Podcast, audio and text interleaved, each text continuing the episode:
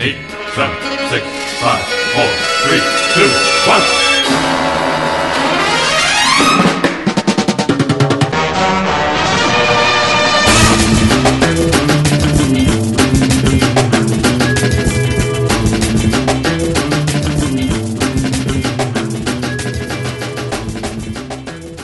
Welcome back to the OpVadcast. This is the Sammy Hagar episode. It's episode 55. Uh, I am your host, Steve Cuff, as always, and joining me today, I've got Adam Myros. Hello, Steve. How you doing, buddy? What's your favorite Sammy Hagar song? Uh, Mas Tequila. Ah, that's a great choice. this is going to get interesting because I don't, I don't know how many Sammy Hagar songs there are. So if I keep asking this question, someone's going to hit a wall. Sean Glynis is here. What's your favorite Sammy Hagar song, Sean? Uh, Steve, uh, your love is driving me crazy. But my favorite Sammy Hagar song is "There's Only One Way to Rock." Is is that an actual Sammy Hagar song? Yeah, it is. Yeah. I didn't know that actually. So that's good. I didn't know you're such a fan. It's it's you would never guess how the course goes. Something along the lines of "There's only one way. There's only one way to rock." Wha- What's the way? Does he ever reveal? Uh, he does not reveal. God, that's like Meat Loaf. proof- Never the telling proof us is what in he the does for pudding. love. Jesus, uh, Jake Trapila's here. How you doing, Steve? I've had a weird couple days, man. Let me tell you. I'll Oh, get, I'll get into it. It's been a bizarre holiday season. As much as I love spending time with my racist father, like, whew, it's it's you know it's been weird. That sucks. uh, and by the way, I don't know who Sammy Hagar is. That's, Thought he was a, I thought he was a ball player. stay pure, Jake. Just never never Google that, and you'll be He's the better Red off. He's the Red Rocker. He's he's something, all right. Uh, we also have uh, Eric Bailey. He's back on the show. Eric, how's it going, man? Good. How are you, Steve? Pretty good, hanging in there. You got a favorite uh, Sammy Hagar song in honor of I- the 55th episode? I don't know any Sammy Hagar songs, so no. You and Jake. God, what the hell is wrong with you guys? You you weren't into uh, post David Lee Roth Van Halen? oh yeah, he was in that band, wasn't he? This is this is a, a rich vein that we've tapped into. Van Halen, I've heard of them. oh yeah, I know them. There's the boys that play the guitars, rock and Yeah, he roll. played, he played shortstop on the Dodgers. Good lord. Uh man, yeah, I, I had a real fucked up Christmas. So I was trying to get back to Milwaukee and my car's been kind of weird, so I figured I'd take the train from Milwaukee to uh, you know, uh Detroit. And I was I was Can, on my you- can your car drive 55? no, that was that was my fear is that I would get up to 55 and just explode. So I uh I took the train back and we got to Chicago and we were kind of sitting there for a while and then the conductor came by and he's just like, "Hey, just so everybody knows, we're delayed indefinitely." Which to me that was not an acceptable answer because it was too close to Milwaukee at that point. Uh, plus it was like New Year's Right. weekend, so where the hell am I going to get a hotel room in Chicago? So, uh, I was like, all right, I'm going to be smart about this. I'm going to get a bus ticket. So I got a bus ticket and I was waiting in line for the bus, and then they overbooked the bus, so the bus just drove away, and I was not on it, and neither were like thirty other people. Uh, and so, You should have. Uh, you should have done the uh, Queen Latifah and got on the bus. well, listen, man, I'm gonna tell you what I did. People often say, Steve, you watch a lot of dumb shit. How is this ever going to help you in your actual day to day life? Uh, to which I say, oh wait, she's not in that. Sorry. Let me tell you. Let me tell you. Uh, you may recall in the film Home Alone when the uh, mother is trying to get home to her son Kevin McAllister, and she can't get a plane ticket, so she ends up hitching a ride with John Candy and a polka band. Um, and I, did, I didn't have a polka band to hitch a ride with, but what I did see is I saw someone wearing a UWM uh, like pullover hoodie. So I, I just went over to them and they were with a group of like two other people. And I was like, hello, fellow kids. I'm not a serial killer. Uh, let's take an Uber from Chicago to Milwaukee. so I, I was gonna. I was gonna. I was gonna joke that you just caught an Uber. yeah, no, I, I that's, crazy. literally what I did. It was only a hundred bucks between four people. I mean, that's that's not bad. Twenty five bucks a pop. Oh, yeah. That's totally reasonable. Uh, so and you know, I got to hang out with a weird Uber driver and three like Chinese chemistry students. So all my dreams came true, and it truly Yeah. was a happy new year. Oh. And it's a good thing you weren't a serial killer, otherwise you would have been arrested for entrapment. Yeah, that's true. Hmm. Well, and, and the whole serial killer, like I literally told them, like I'm not going to murder you guys, and they're like, uh, we don't know, maybe you're going to murder us. But if you think about it, like there's three of them, one of me, and an Uber driver. That's the worst murdering scenario possible. Like, how do you even get away with that? That'd be a tough murder to pull off. Mm-hmm. So I mean, maybe they just had a lot of confidence in me as a as a killer, but I don't know. Anyways, hey, it's the end of 2017. Actually, no, it's the beginning of 2018. It's January already. What the fuck? Uh, so we have gotten together this evening to uh, talk about what Sean Glennis has called probably the best year of his life, or you know, any year really in the history of the universe. Isn't that right, Sean?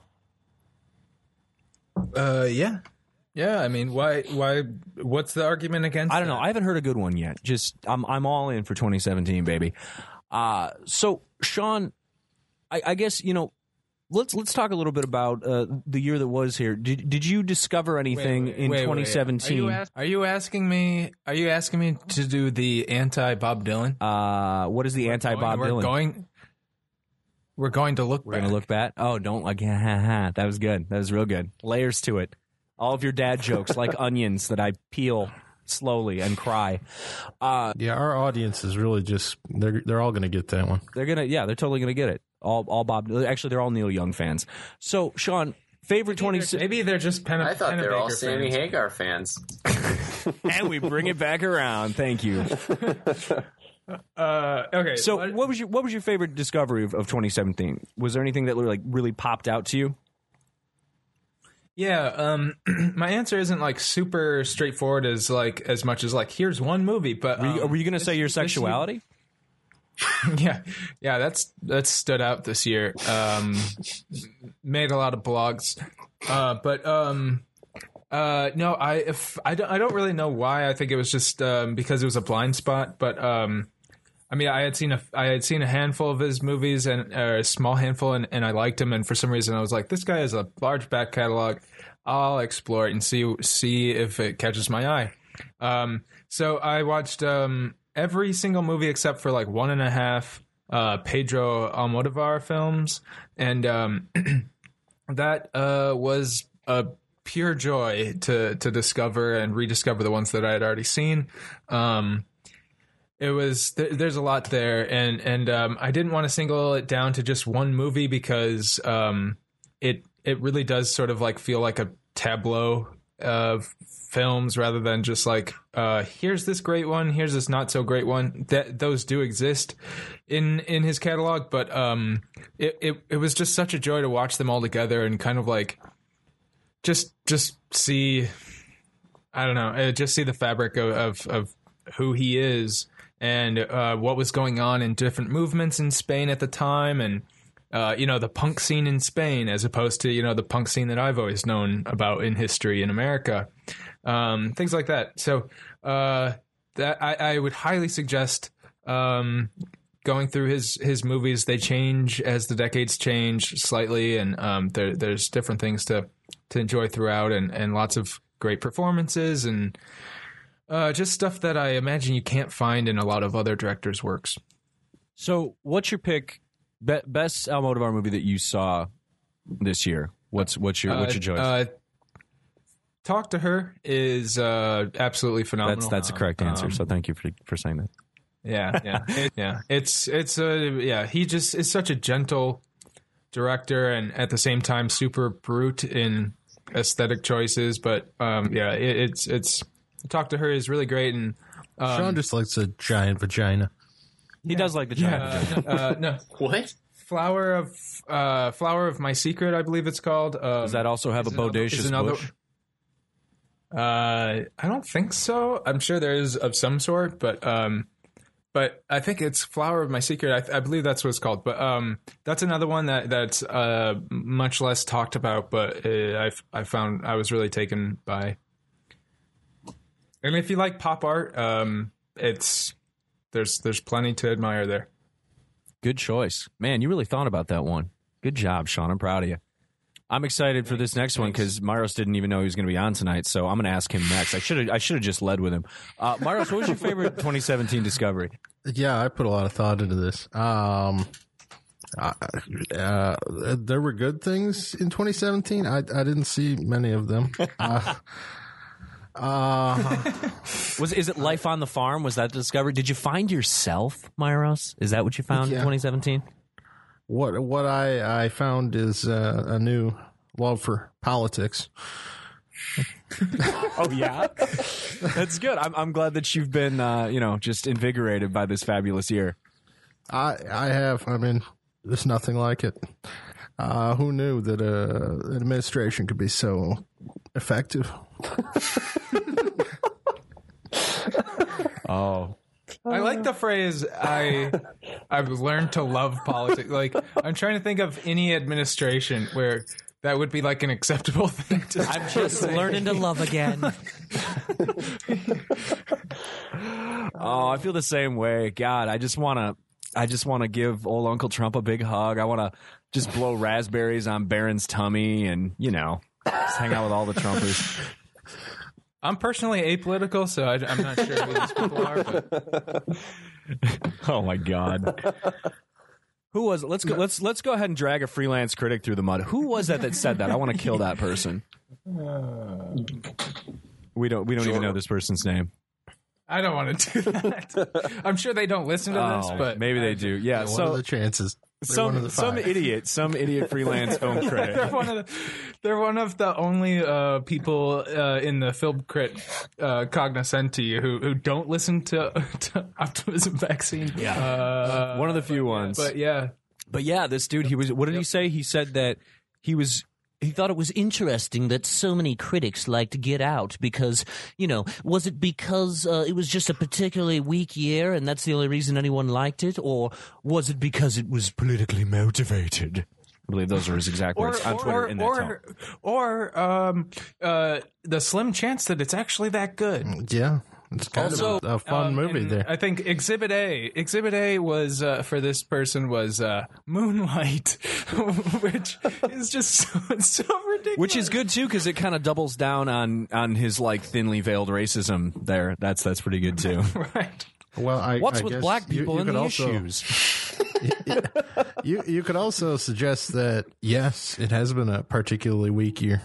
Uh, Oh yeah, sure. Mm-hmm. so sure, sure. I suppose that factors in because this year I- fucking sucks, and Yeah. and Get Out I does think not. um I think this year I think this year was stronger than last year. Like I don't remember a whole lot offhand of what was last year, but G- Get Out is, is probably my favorite movie this year and I think Moonlight is much better than it. Yeah.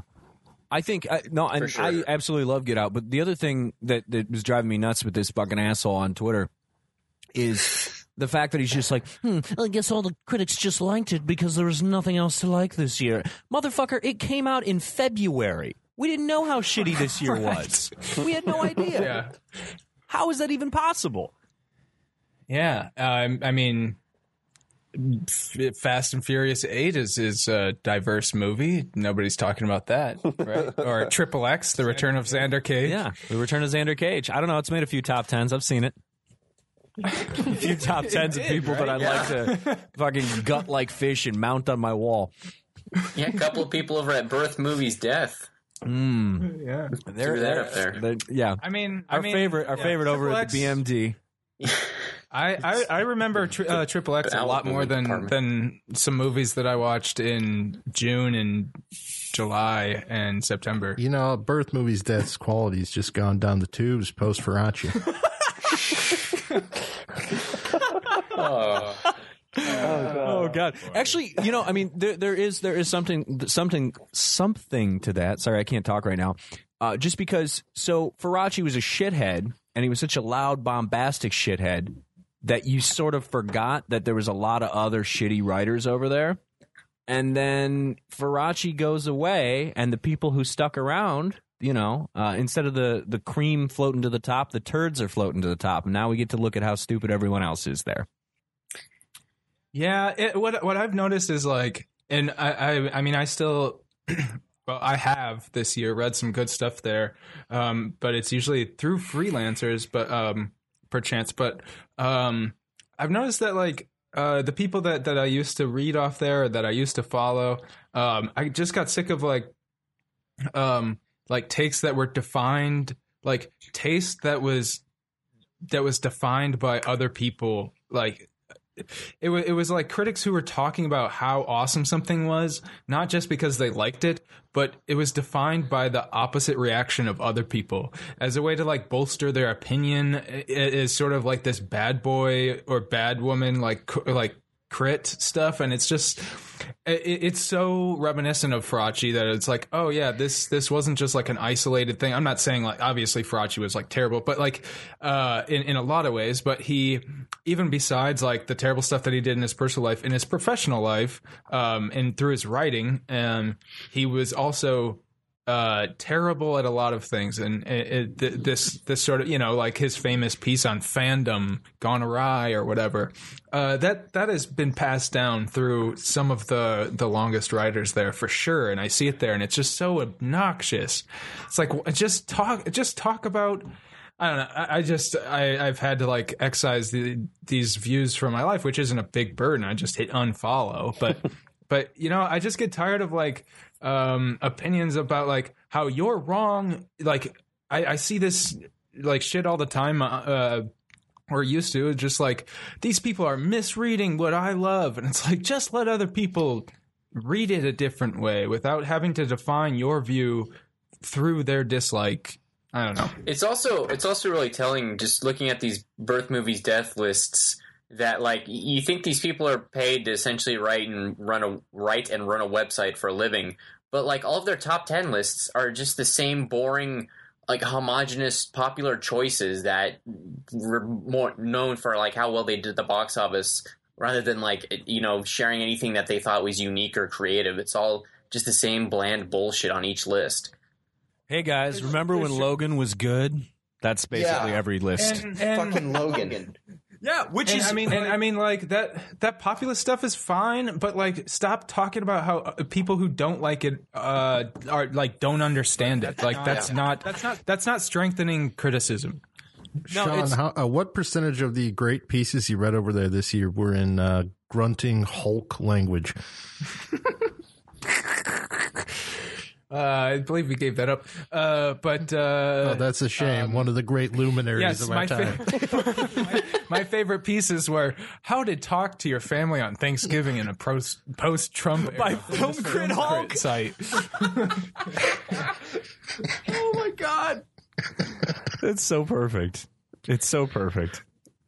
I, I mean, especially because it's just like, damn, you know, I don't, I don't know how I'm going to deal with my racist Republican family members, and thank God that the the guy who types in all caps was there to to sit me down and, and help me through it. So, feel really good about that one. Oh Lord. Um. So yeah, I Oh, guess I, I, we- I mean we we will we'll dunk on birth birth movie stuff later. I suppose. Uh. We can- we can get into it more with them. Uh. Jake, did you have a, a favorite discovery in 2017?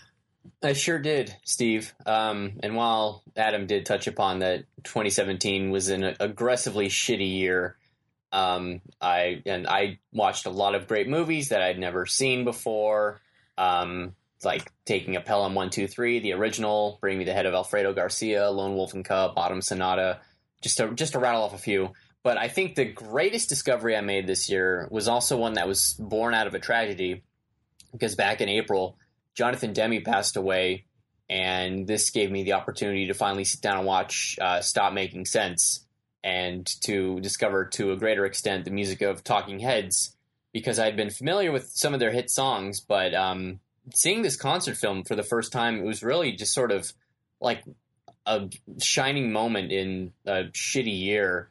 Uh, I think it's the greatest concert film ever made, and I'm sure many would agree with me. But um, like not a day goes by where I, I like I'm not thinking about like a particular moment uh, from like a song or just a performance on the stage. And it's a very the music is very unusual but it's also very idiosyncratic. And like the lyric, lyrics are just so strange and nuanced and, and kind of wonderful. And David Byrne he has this really uh, impressive stage energy.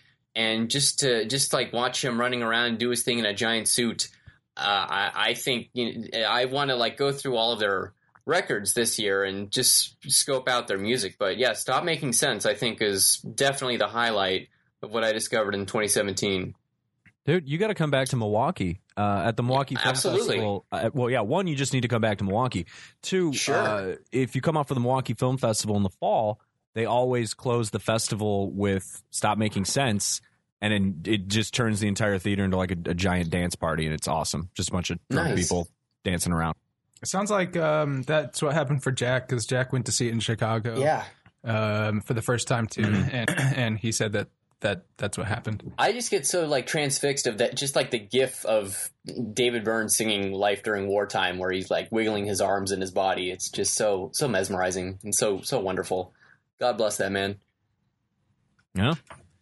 Uh, man, that, these are all good answers. Jeez, you guys are making me feel like a real asshole. Uh, Eric, I hope you have a really terrible answer. Wait, did Myros, Wait, did have, Myros a have a real real yeah, he's he's he's all he's making America great again over there. You know that. Jesus Christ! His greatest discovery was his red hat. That's true. Myros, did you watch anything of, from non 2017 that you liked? Uh, yeah, I did see Autumn Sonata as well. That'd probably be that'd Oh, probably be the best thing I saw this year. Uh, that go. that movie was uh, excellent. I thought you were going to say be in my footage from the inauguration. That's quite that's quite the discovery. That's true. Although I, I think probably talk to her is up there for me as well.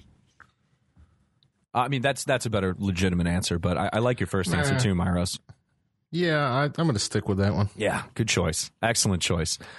Uh, Eric Bailey, what do you got, man? Best thing you discovered in 2017?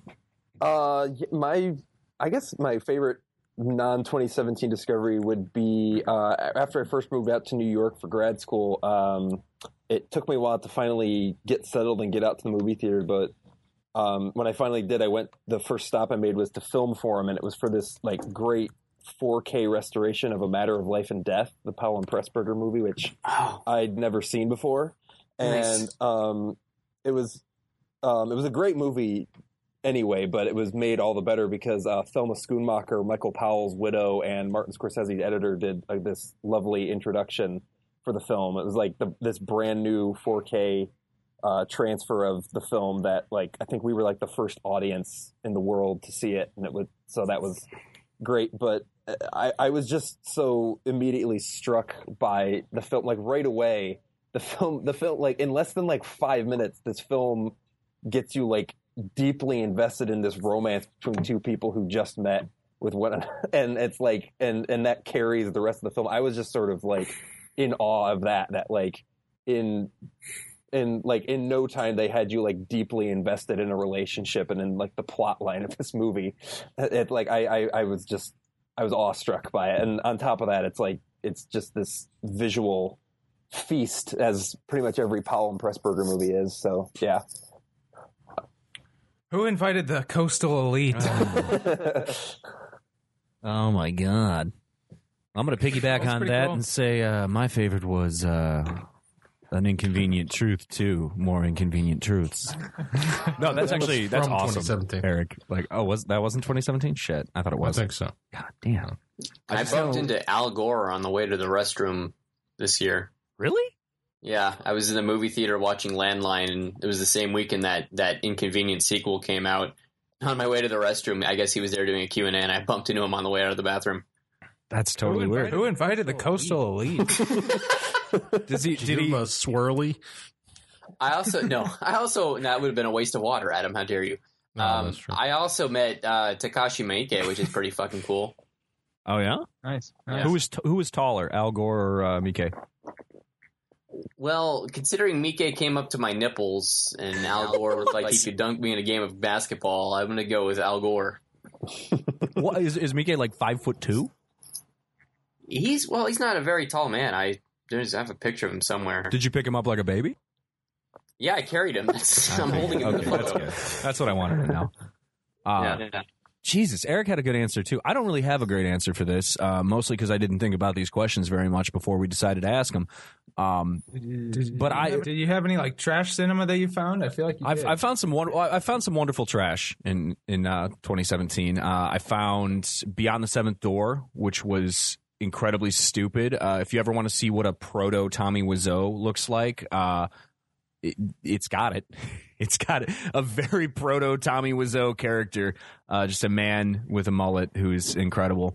Uh, in addition to that, uh, I saw Suffer Little Children, which is a movie that yeah. was Oh, was yeah. made with in like an abandoned house with a bunch of like kids at an art school, and it was like made illegally, and then it was banned in Britain because these kids do weird shit, and it was, and then somehow that ended up on DVD. So those are both wonderful discoveries that I had.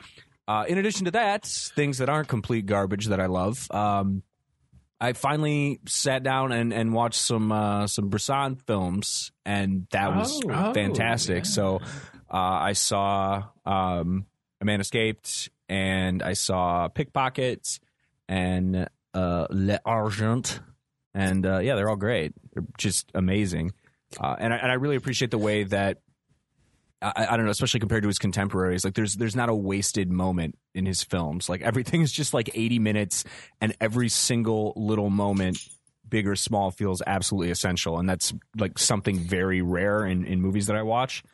And to see something like that is just I don't know, it was really cool. Yeah, pickpocket's like seventy five Yeah. minutes or something Yeah. ridiculous. Um, but uh, not that stuff. But uh, previously, that reminds me uh, uh, one of my discoveries this year. Thanks for showing me Phobe. Oh yeah, phobe the xenophobic experiment. Which follow up question, Eric Bailey, you're in film school. Yes. When when do you watch phobe in film school? I don't know if you're familiar with it. Oh, that was that was day one. That was day one? Okay. um, oh yeah. no, they were just like our, our directing professor was just like screw Citizen Kane. Yeah. Like this is the movie that you need to see in order to be great. Well, Eric, Eric, you, you know what they say about about phobe, the xenophobic experiments. Um, they they say it's the Citizen Kane of movies. Ah, It's perhaps uh, Canada's most significant contribution to film. Yeah, I can't think of anything else they've done really. I mean, probably just to culture in general. I mean, what else they got? Poutine, Phobe. Yeah, they think. I mean, they put vinegar on their French fries and they made phobe. Like that's it. That's nothing else.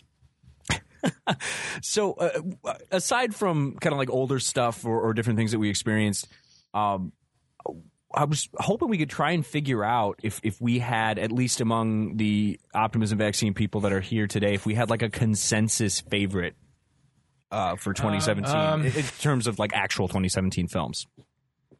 Yeah, I, I have. Um, I, we've kind of talked about this a little bit here and there, uh, but and I, I have like six films that I think qualify like six six films if we had to whittle it down that um, each share at least some portion between multiple op factors that all uh, we we either like to love.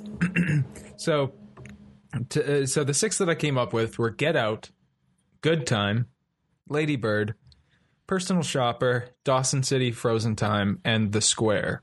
Um, I think a blanket blanket statement that it, um, we recommend uh, all of those, but uh, it seemed like Get Out was the top, but we kind of already had like an entire podcast about that.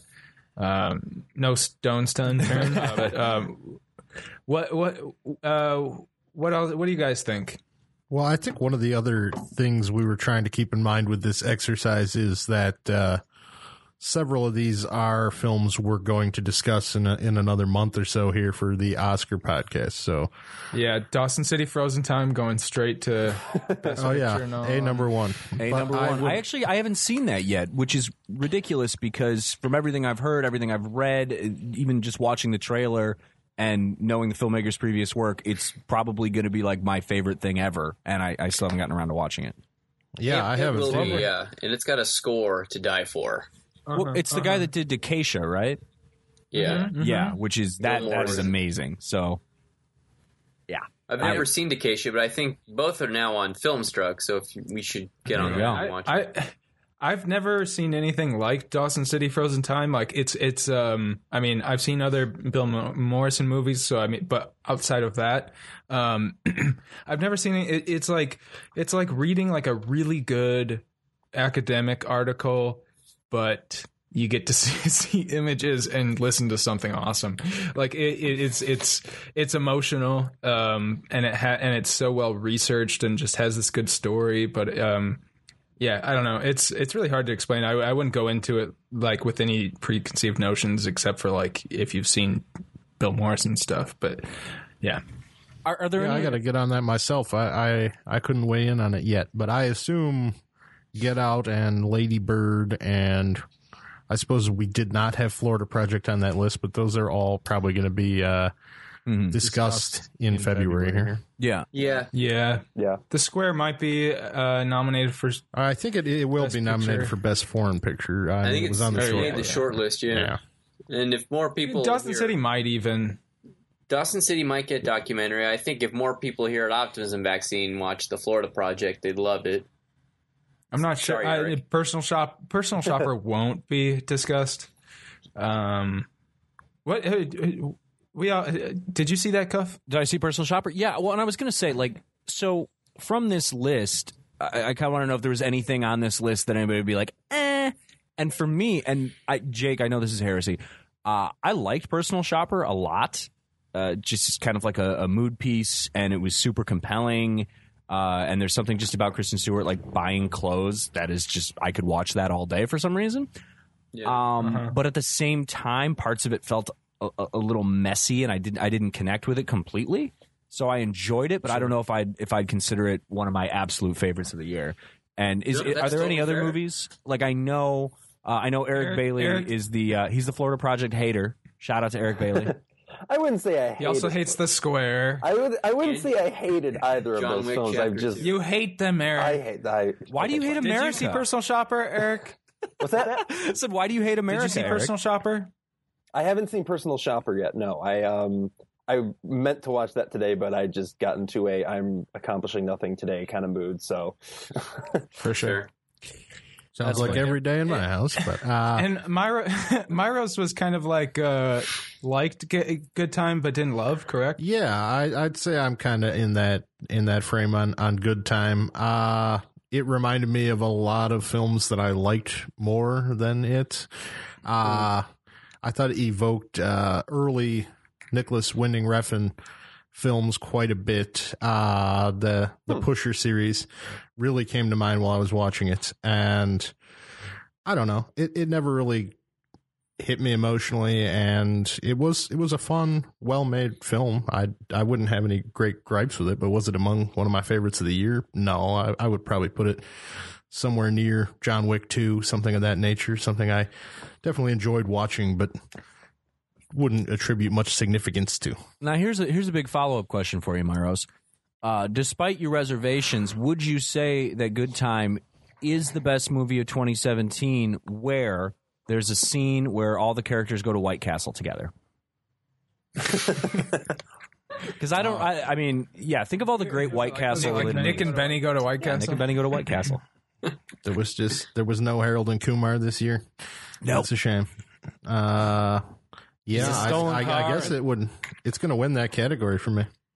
That's I good. was, I was really hoping. when- Uh, speaking of restaurants in that movie, uh, chain restaurants specifically, um, I, I I really liked uh, the homage to uh, Blue Streak. Did you guys catch this? no, no. I, I guess my brother would have caught that. That's like his favorite movie of all time.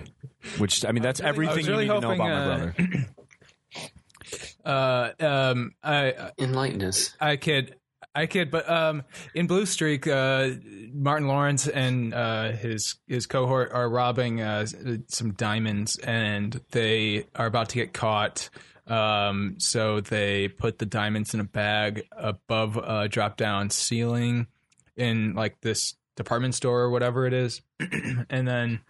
Uh, he goes to, to prison for a little bit, and then he comes out, and he goes first thing to go get them, like uh, uh, Pa- our Pats does in the Domino's in Good Time. Uh, but it's a police station, and then in Blue Streak, he has to uh, he he has to con his way into being a policeman in order to get the diamonds. That's interesting. Well, I mean, that's the, didn't it didn't it didn't follow through on that homage. But I was really Yeah, Robert Pattinson didn't have to get a job at the Domino's so that he can infiltrate the bathroom. He did pose as a, as a security guard later in the film, which is kind of a police officer, I guess. Oh yeah, there you close go. enough. Yeah, see, It's mean, like really, after hours it on runs deep. Is uh, how I would describe it. Yeah, With it actual was very acid. reminiscent of, of After Hours as well, which is is just again another movie I like a lot more than this one. But even With uh, so we're acid. talking. Oh, go ahead. Lady Bird. It, it sounds like Lady Bird is kind of like the obvious choice because it's the most loved. You know, it's the most like uh, equanimous, equanimous film to come out this year, but um, I don't know anybody I, who I guess doesn't like it. It's so like I- I haven't seen this in a while. Like I I don't know anybody who doesn't like Ladybird. Like Well, and that's that's well, maybe yeah. Steve Cuff's racist dad hasn't seen No, it. I mean, well, there's no black people in Ladybird. He'd be fine with it. Wait, what a relief! I know. Uh, he would probably love Good Time. Yeah, jeez. Uh, no, I, I think the thing is with Ladybird is, and again, don't get me wrong, I love Ladybird. I think it's wonderful. Um, and and I also don't think like it's like you said, it's super likable, and there's nothing to really gripe on. Uh, but at the same time, I didn't. Maybe I didn't quite connect with it as much as I wanted to. Uh, kind but that's kind of with like a minor quibble. Um, but at the same time, like there's there was a bunch of like really there was like moms and daughters like crying together in the theater, which is some heartwarming shit. So right. Yeah. you know. I think we got to be cognizant of the fact that none of us are really its audience, but I could still certainly appreciate it for what it was, and it Oh, was yeah. a very excellent film.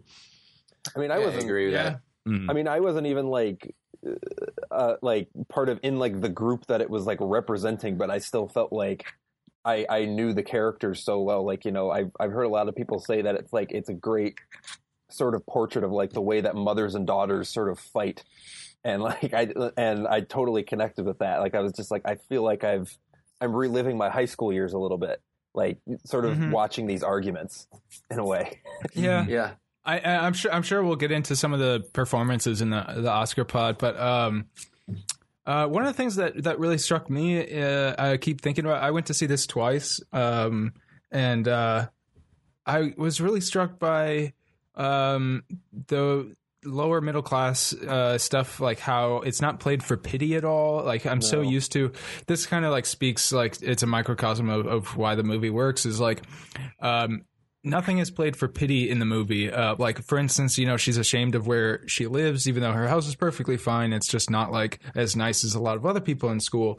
And um, you know, this this friend of hers finds out, and and it's not about like feeling bad for her. It's it's more of just like a depiction of like this internalized shame that we have, um, or that people in lower middle class homes had in, in school, where you're you're not you, you're not sure. You just know that everyone else is proud to be in you know a different class system than you are. I guess. Um, so I, I don't know a lot of stuff uh, like that. Uh, I mean, even that best friend that finds out, uh, or friend or whatever, like she was like the popular girl, but she wasn't like the bitchy popular girl. You know, it was there weren't like a lot of stereotypes. Um, there was a, a good review of it where they talked about how Gerwig sort of like wrote through cliches, not around them, and I think that that perfectly articulates my feelings about it. Yeah, It's also very uh, Lady Bird. I think is a very for a debut. It's a very well made film. Um, like I think it would get my pick for the best editing in a motion picture, just because of the Oh yeah, it's it just snaps along so nice and cleanly. But uh, Gerwig is really really kind of captures Gerwig's energy as a performer, um, as a director. If that makes any sense. almost Dunkirkian in its editing. Oh, yeah. shut the fuck up. Well, I call it Gerwigian. having Almost got through a pod without Dunkirk, done. we can't get through a single podcast without somebody mentioning fucking Dunkirk. well, it's it's just always on my mind. Uh, having lived in in Central California, I one of the aspects that I really loved about it was. Uh, I mean, it's, it's not a flashy film, but it, it managed to lend a city as honestly awful as Sacramento a, a sort of uh, wistful, nostalgic beauty. Yeah, Yeah, n- no, I, I love that about it because well, people always think, and even before me and Myros moved to California and we ended up in fucking Bakersfield. Oh, Jesus. Um, no, nobody tells you that all of California isn't Los Angeles or San Francisco. Like you just assume that it's just palm trees and and you know everything's amazing. And what you don't know is there's these like shitholes all over the place, and also the state is gigantic, and so much of it is just desolate nothing and bullshit. And Lady Bird really captures that. And there's so much just wonderful attention to detail. Uh, and, and the thing that stuck out to me the most, and this it's so stupid, but it works so well. That guy in the band that she sleeps with, he's got a he's got a cannibal ox poster on his on his wall, and it's like, oh yeah, if this was the mid two thousands, this guy would definitely have that poster on his fucking wall. Of course he would. Like it's just it's so perfect for the character. Do you think that there's an intertextuality between him and uh, the protagonist in Bye Bye Man? I mean, it definitely could be. The guy in Bye Bye Man was always wearing was he wearing like Joy Division shirts or Cure shirts or What was Yeah. all of it? All Uh, of. I, I distinctly recall the Joy Division shirt, but I think Yeah. he had a rotating uh, wardrobe of, of hip with it bands. Yeah, he's pretty with it. But you know, but but like in a goth way too, because Bye Bye Man's a little bit on the goth side of things. Let's be honest. More, Uh, more one of the steampunk, things- really. Yeah, really. That's before we uh, move categories, one of the things I, I guess like, so we talk about like our favorites for like uh, you know the last couple months of the year, trying to like figure out our top ten if that if you're into that, whatever. Um, and favorites, I guess, like can be sort of like ambiguous criteria. Um, but so I was I was thinking of like a different criteria that sort of brings out things that maybe I appreciate more without having to say like, these are my favorites. But uh, I was trying to think of the movies that um, I talked about the most, like the movies that I wanted to talk about the most and like tirelessly talked about um, more than any others. And uh, like Get Out for sure. Like we talked about it on a pod, like entirely about that, and I feel like we. Like I, I still had things I, I had thought about. Like I, I talked about that for weeks. Um, Lady Bird, I was the same way with, um, and I feel like there's another one out there, The Square, probably. But uh, do you guys have any of those that like you found yourself throughout the year just like you couldn't stop talking about?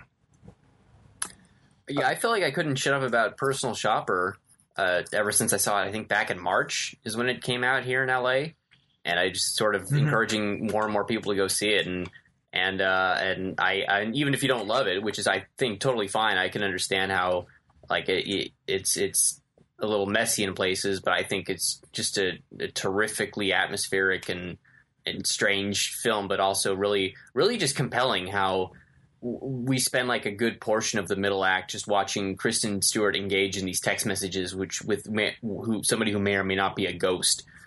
Um, this is something I was Lewis? fascinated. Yeah, exactly, Lewis. No. I think Personal Shopper's a a really great point too. Because even though I, I wasn't in love with it, I kept thinking about it. I kept talking about it. Uh, Get Out definitely was in that category. Except I love that movie.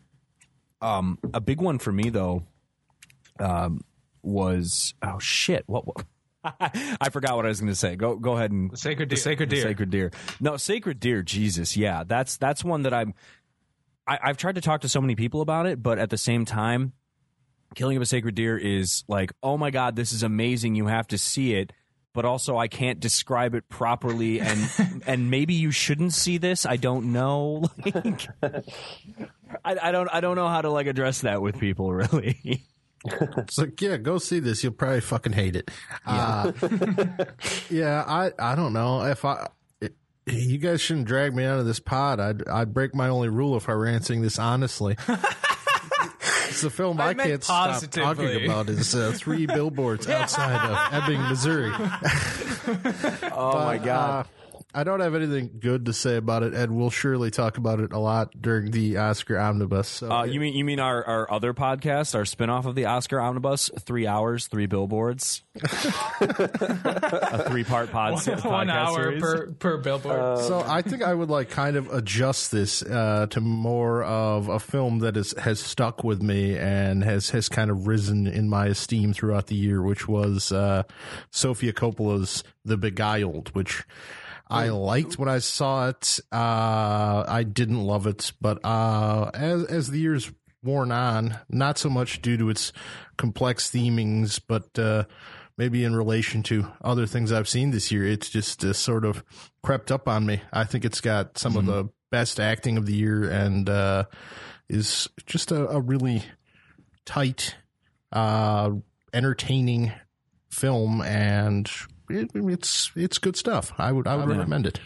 I, I was thinking too another one that, that really stuck out to me, and I got lucky because I got to see this in the theater, which was a, a fun way to see a movie like this. Uh, I caught Raw. which was Ooh. super interesting because not only did I see it in the, the in the theater, but I saw it at the the Times Cinema in Milwaukee. Which I'm upset because I just renovated it, but at the time it wasn't renovated, so it was like everything that you associate with like a grindhouse theater. Essentially, like there's one theater there. There's not multiple theaters. It's just one. Sticky floors, busted ass seats. It's just it's just shit. There's a kitchen table just in there.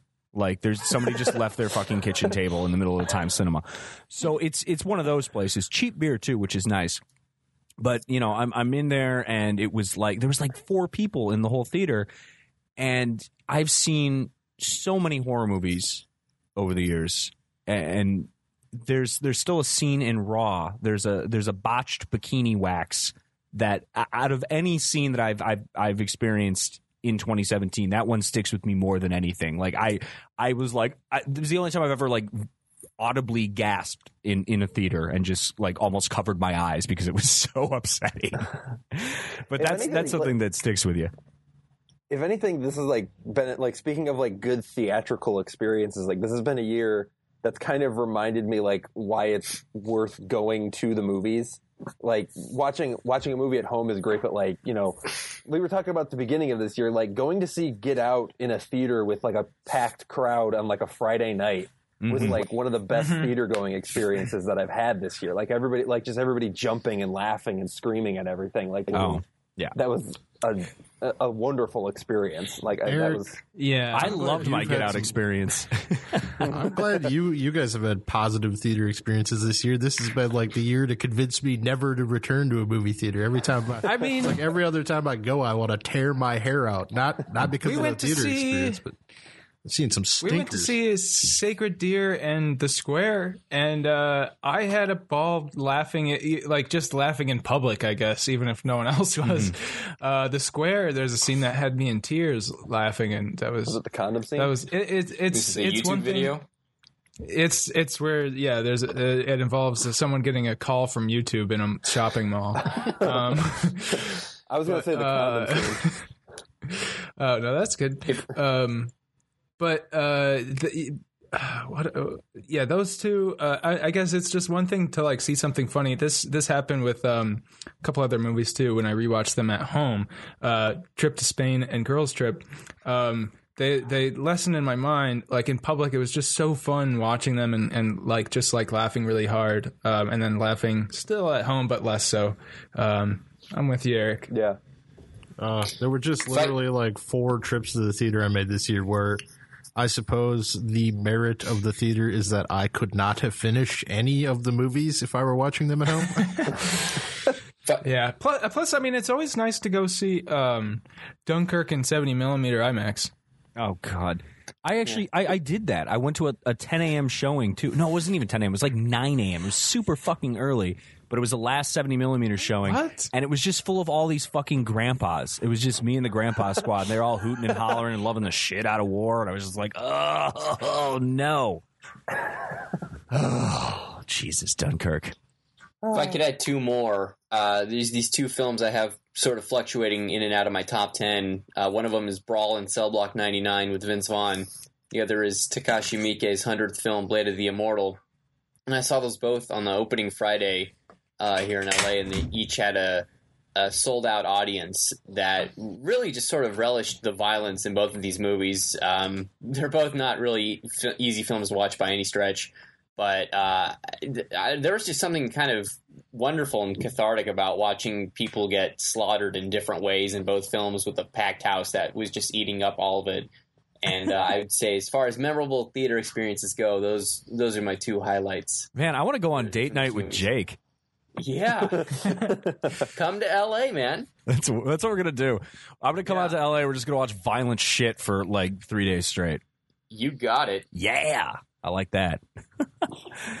uh, okay, so I guess, and, and this sort of piggybacks on, on what we've been talking about, but um, in terms of movies that you saw this year, was there anything that stuck out as like either a, a, your biggest surprise or just like a colossal letdown for you? I mean, for me, I, I have like one big letdown. I like maybe it's the sort of inner child of me, but like I'm still one of those people who likes or maybe like wants to like Star Wars still. and I I was I was actually really looking forward to the Last Jedi earlier this year. Um, it was getting a lot of really great reviews from critics who I normally like and respect quite a bit. And Rian Johnson is a filmmaker who I I've enjoyed his past work. I loved Brick. I loved the episodes of Breaking Bad that he directed. But I walked out of the theater for the new Star Wars film kind of let down. Like it wasn't bad by any means. It was better than The Force Awakens even, but it was still not quite what I was hoping for. It still felt just kind of like more of the same. So I guess that was probably the big, or like maybe mo- the most recent one that I'm still sort of sore about. That's why I'm bringing it up. But um, That's yeah, fair. yeah. Uh, and I guess for biggest surprise, I would say um, I reviewed a documentary for the Capital City, City Film Festival, or that played at the Capital City Film Festival um, for the Lansing City Pulse early, early this year, and um, it was this documentary called Contemporary Color, which was um, this. Um, it's about this concert that, um, speaking of David Byrne, Jake mentioned him th- about Stop Making Sense earlier on. It was this concert that David Byrne put on, um, featuring a bunch of like popular music artists like um, him and Saint Vincent and um, Tune Yards and a bunch of other like contemporary musicians and they sort of put on this concert with like a bunch of these like high school color guards color guard teams where it's like you know they twirl, twirl batons and like do these like sort of choreographed routines um, set to these artists' music, and like the two, the artists and the color guard teams would um, perform live together, and it was like it was great because it's like the music was great, but there's also like some really amazing editing and cinematography in that film to sort of make it like this sort of like wonderful celebration of like um like youth and music and sort of like these young and and it's never like explicitly stated but it's kind of heavily implied that, it, like it's kind of this wonderful little space and outlet for like young LGBTQ kids in high school and sort of like it's this it's just this wonderful like celebration of like all of these different things. And it was um it wasn't like amongst one of my favorites of the year but it was one that I was surprised how much I enjoyed it. It's there just I wasn't expecting much of anything from this movie, and I was kind of taken aback by it. Yeah. Um. No, those are those are all awesome choices. Jesus, Er- Eric, you actually thought about these questions, unlike unlike some of us. I'm proud of you. And by some of us, I mean definitely just me and probably Myros because we dragged him out of the last second. Uh, speaking of which, Myros, uh, w- I feel like your life was full of disappointment this year. uh, well, life's going all right, but film not so much. Um, Sean's gonna have the answer for biggest disappointment, so I, I'm gonna let him go with that. But I, uh, I would say for me personally, outside of of that film, which was just a colossal flop and mess, I, I would probably say uh, Guillermo del Toro's Shape of Water, which seemed like a film directly uh, in my wheelhouse. Just the absolute sort of thing that I tend to. Movies uh, about really fucking a fish boy. You like fish boy fuck movies? Oh yeah, yeah. Well, Love Splash. well, you know, it had a lot of old Hollywood uh, riffs, and I, you know, I'm a big fan of La La Land last year, and I really like the artist, and I tend to go in for that sort of thing, and it had a lot of elements of outsider cinema and um as well as that sort of Frankenstein riff and all all of those films tend to succeed on a level for me uh I just really tend to enjoy what people play with those elements and I really love Pan's Labyrinth. I know a lot of people aren't really with me on that, but I do and uh I expected this to be with with its reviews and its buzz, I expected it to be easily in my top 10 for the year and I I really didn't think it was good at all. I thought it was uh very rudimentary storytelling and very flawed film and uh, I did not enjoy viewing it and would not recommend it to anyone. that's that's the Rotten I- Tomatoes yeah. poll quote right there. it's hard to it's hard to recommend to anyone because uh I was gonna say I would recommend it to a child, but there's a lot of R-rated stuff. It's clearly made emotionally for a child, but but then there's like gore and f bombs, like stuff that uh, wouldn't be palatable for children. big Well, maybe fish like stick? a Maybe like a horny 13 year old because it's still got a lot of childish elements as well as uh, some uh, some sweet, sweet nudity for you, you horny, horny preteens out there. I want I want to hear about that fish phallus though. There's no fish phallus. There's no there's no Guillermo just del like Toro. scaly Oh, can member. I, can No. I talk about this? That would be better if there were. Instead, he just kind of I have leers a- at the sexy women. I have a huge, uh, not huge, but I do have a problem with this. This uh, uh, uh, Gildick. Um, so, Guild? uh, uh, has has everyone seen it, or Cuff? Have you not? no, I don't give a shit though. And I, if there's no fish phallus, I'm not interested. Eric, have you seen it? Yeah. Okay. Um so like uh the fish is like this ripped dude. Uh but like it, you don't necessarily know it's a dude like he his body uh, uh its body like resembles uh some elements of a dude. Um or some yeah. It's But, uh, androgynous.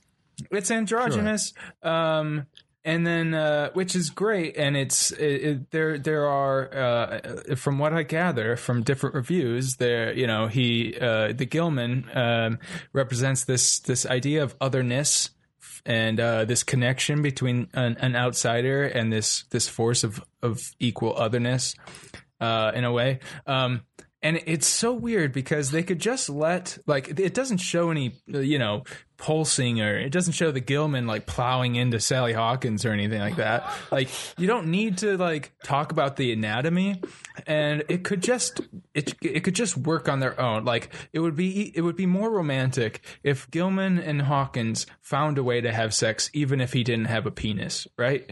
Uh, and it would like that would be love that. interesting. Yeah, she's just like stuff uh, me with your barnacles. Sh- something I don't know. Uh, uh, Yeah, or but then they could have you know, that like different great conversation about the Gilman's dick with uh, what's his name? It, it's okay. So this is my, my this is my problem. No, no. Octavia Spencer. Oh shit! I did a race. I called Jake's- Viola Jake's Davis. racist. Oh my god! Uh, Three Billboards is my favorite movie. Fuck all y'all. I'm out. Jake is racist. Uh, no, okay. So Octavia Spencer playing Octavia Spencer. Uh, she um, is talking to Sally Hawkins after she talks about how you know they banged it out, and they're like, "But how?" It, it's this total like non sequitur. Um, it doesn't lead to anything. Uh, all it does is contextualize for the audience um, a way that they had sex. Yeah. Uh, and it, it's not necessary at all. And it seems to for a movie um, that that tries to connect to people who feel like outsiders. It specifically tries to uh, bring this heteronormative um, line into it that that I. It, I don't know. This movie just uh, fails on a lot of ways, and it's hard to hate because it is just so like childish, childish, and just like sweethearted. It's just so misguided. I It's just that It's- he it's some like I could see some of his intent with with the relationship and and why it was sexual in nature. Uh, sort of Oh, that sure. subversion of something you'd see in like Edward Scissorhands, where it, where it's almost a, a childlike chaste uh, courtship, and I, I could appreciate perhaps the subversion of that, but here it just it reads very wrong. Like it, it the Gilman, you could say two outsiders, uh, but the Gilman is never portrayed as humanistic at all. He, he's they play they play up his bestial nature and thereby turning this relationship into something sexual just reads as gross. right. Yeah. I, I'd argue, Okay. Sean, it's a it's an easy film to hate um, because a, a lot of my reaction towards The Shape of Water is very much echoes what Adam said. Um, and I've always sort of more appreciated some of Guil- Guillermo del Toro's work over the years rather than outright liked him. Like I do have fond memories of seeing Pan's Labyrinth uh, back when I was 16 or 17, whenever they came out. And um, I enjoyed the Hellboy movies, and I thought, um, uh, what was the gothic one? Crimson Peak. I thought that was like a fun Blade Two is what campy movie. Never saw Blade 2, sorry to say, uh, or any Blades for that matter. But yeah, the buzz that this film was getting, it seemed like this was a like Guillermo del Toro's like crowning achievement and probably like his return to his finest form as a filmmaker, and be also like one of the year's most acclaimed films. like I follow a lot of film critics on Letterboxd, and there's like five stars across the board for this thing. And so, like going into it, I think it came out the first week of December here. I was like ready to alter my top ten list to maybe include it, but I just I thought it was completely tone deaf and and stupid, and all the characters are one note. Um, and, and yeah, it's it's it's like I, I Shannon's described it like- character is just He's- awful. yeah, he's just uh like he, I feel like he's becoming like the the heavy you hire just if you need a, a villain to chew the scenery and stomp around, you get Michael Shannon, which, Which is really a waste of Michael Shannon's talent. Yeah. he's such a fine actor. And and yeah, and this is like getting like I I was hearing all these awards buzz like oh Sally Hawkins might be in the running for best actress. I, I, get the fuck out of here. Shit. Yeah, I liked Sally Hawkins in it. I thought she did a fine job, but the, Yeah. uh, the role as written Yeah. was pretty damn thin.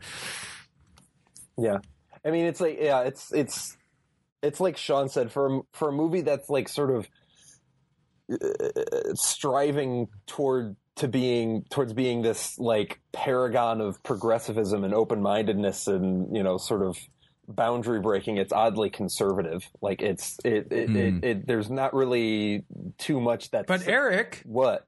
the diner scene. Yeah. oh God. God. Yeah, Richard Jenkins, Jesus, he's fucking terrible in this movie. Oh really? I, I, fucking he was the only can't part that I stand him. liked consistently. Oh man, I'm glad it worked for someone. I thought he was just fucking vamping it up and sucked.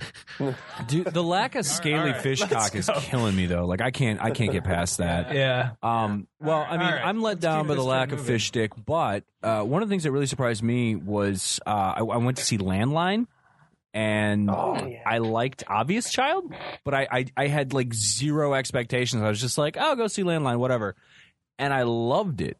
Like it, it's really stuck with me. It's one of my Weird, favorite weird. films of the year, and I had so much fun watching it. And uh, I was in a packed theater, which was super cool. Um, I actually got to see it, Sean. You'll appreciate this, and no one else who's listening will.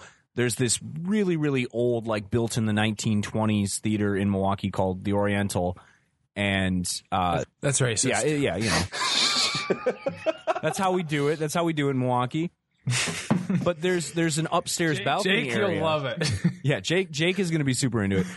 Oh man. There's an upstairs balcony area, but it's always closed off because like the theater's old as shit and and it's it's probably a little dangerous and the seats are all falling apart. And I actually got to Yeah. sit in the upstairs balcony and it ruled because you know how like you see I, I don't know, like if, if if a movie or or something was making fun of like an old shitty theater and they just had like, oh, look at these seats with the springs sticking out of them. It, it had that going on. It was pretty awesome. Nice. Huh.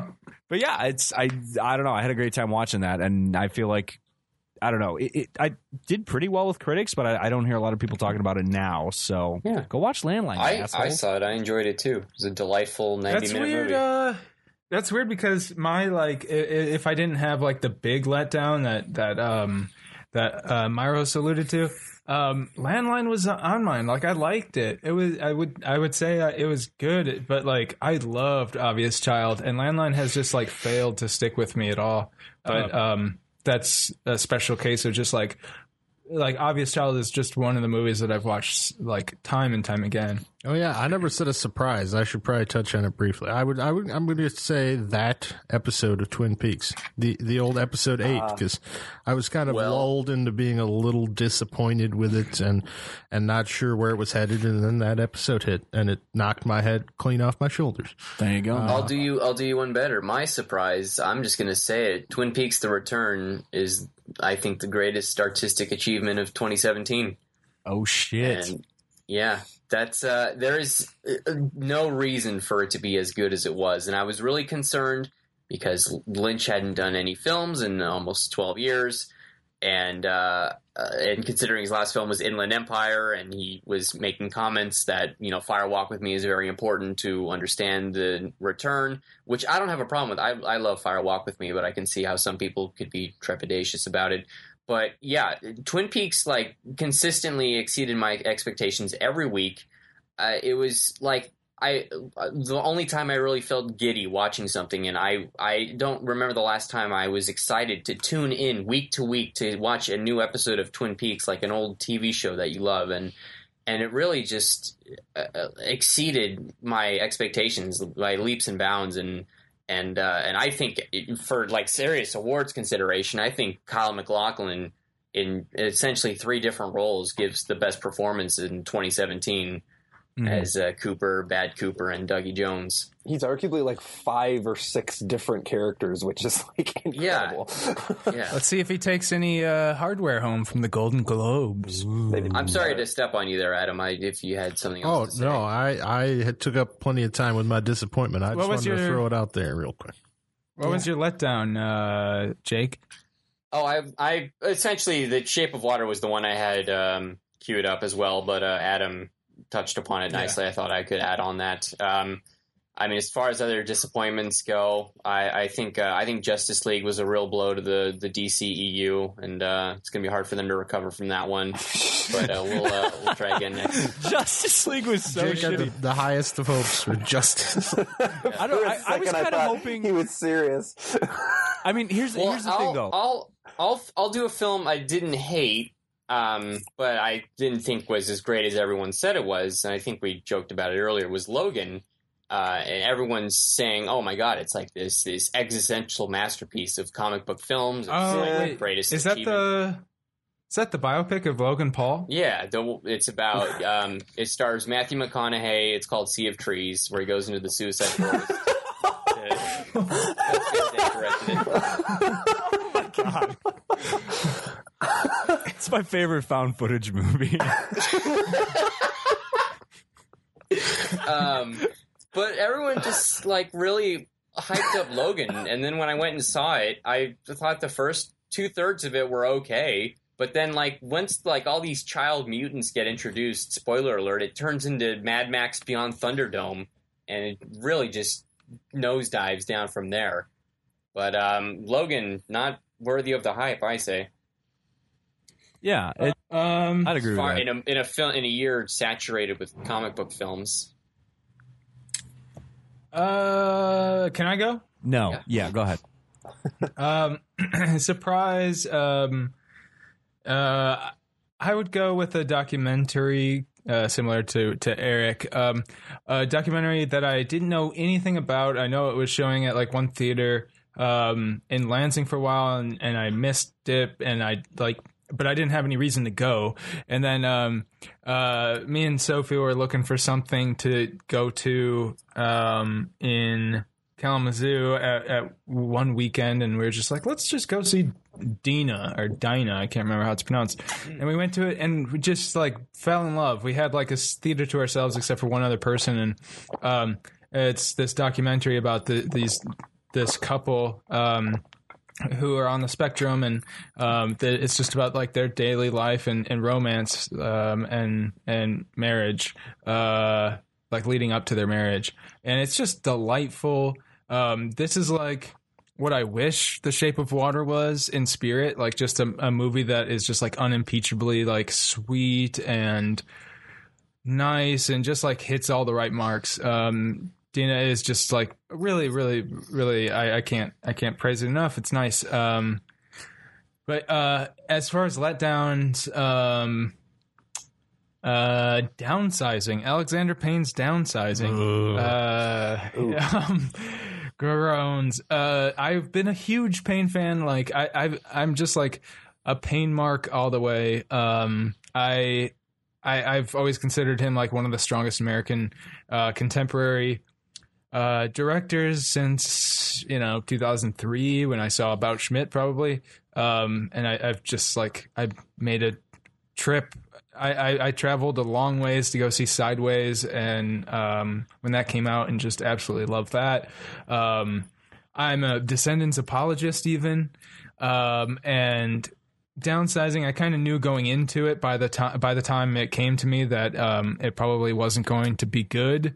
Uh, but I was kind of like just sort of interested in, in seeing how Payne's um, talents weren't used correctly or where it went wrong. And boy, is it just like a mess, and it's just like befuddlingly bad. Um, and that's just it's it's funny because stuff just keeps going on top of other things in it. And uh, I, I heard him in an interview recently talk about how him and his co-writer J- uh, Jim Taylor, I think, Yeah, yeah, uh, not right. not the not the singer songwriter, um, and uh, they uh, were writing it, and they had a tough time because they had this concept, and they couldn't think about how to. Um, like branch out and create a story for a film and they they kind of realized at one point that they're like well we have a mini series here but we don't want to make a mini series which is just so frustrating to hear because it's like this would have been a great HBO 6 episode thing like I mean maybe not great but I would have it would have been better and I would have liked to see like him develop some of the themes because it could have it, it like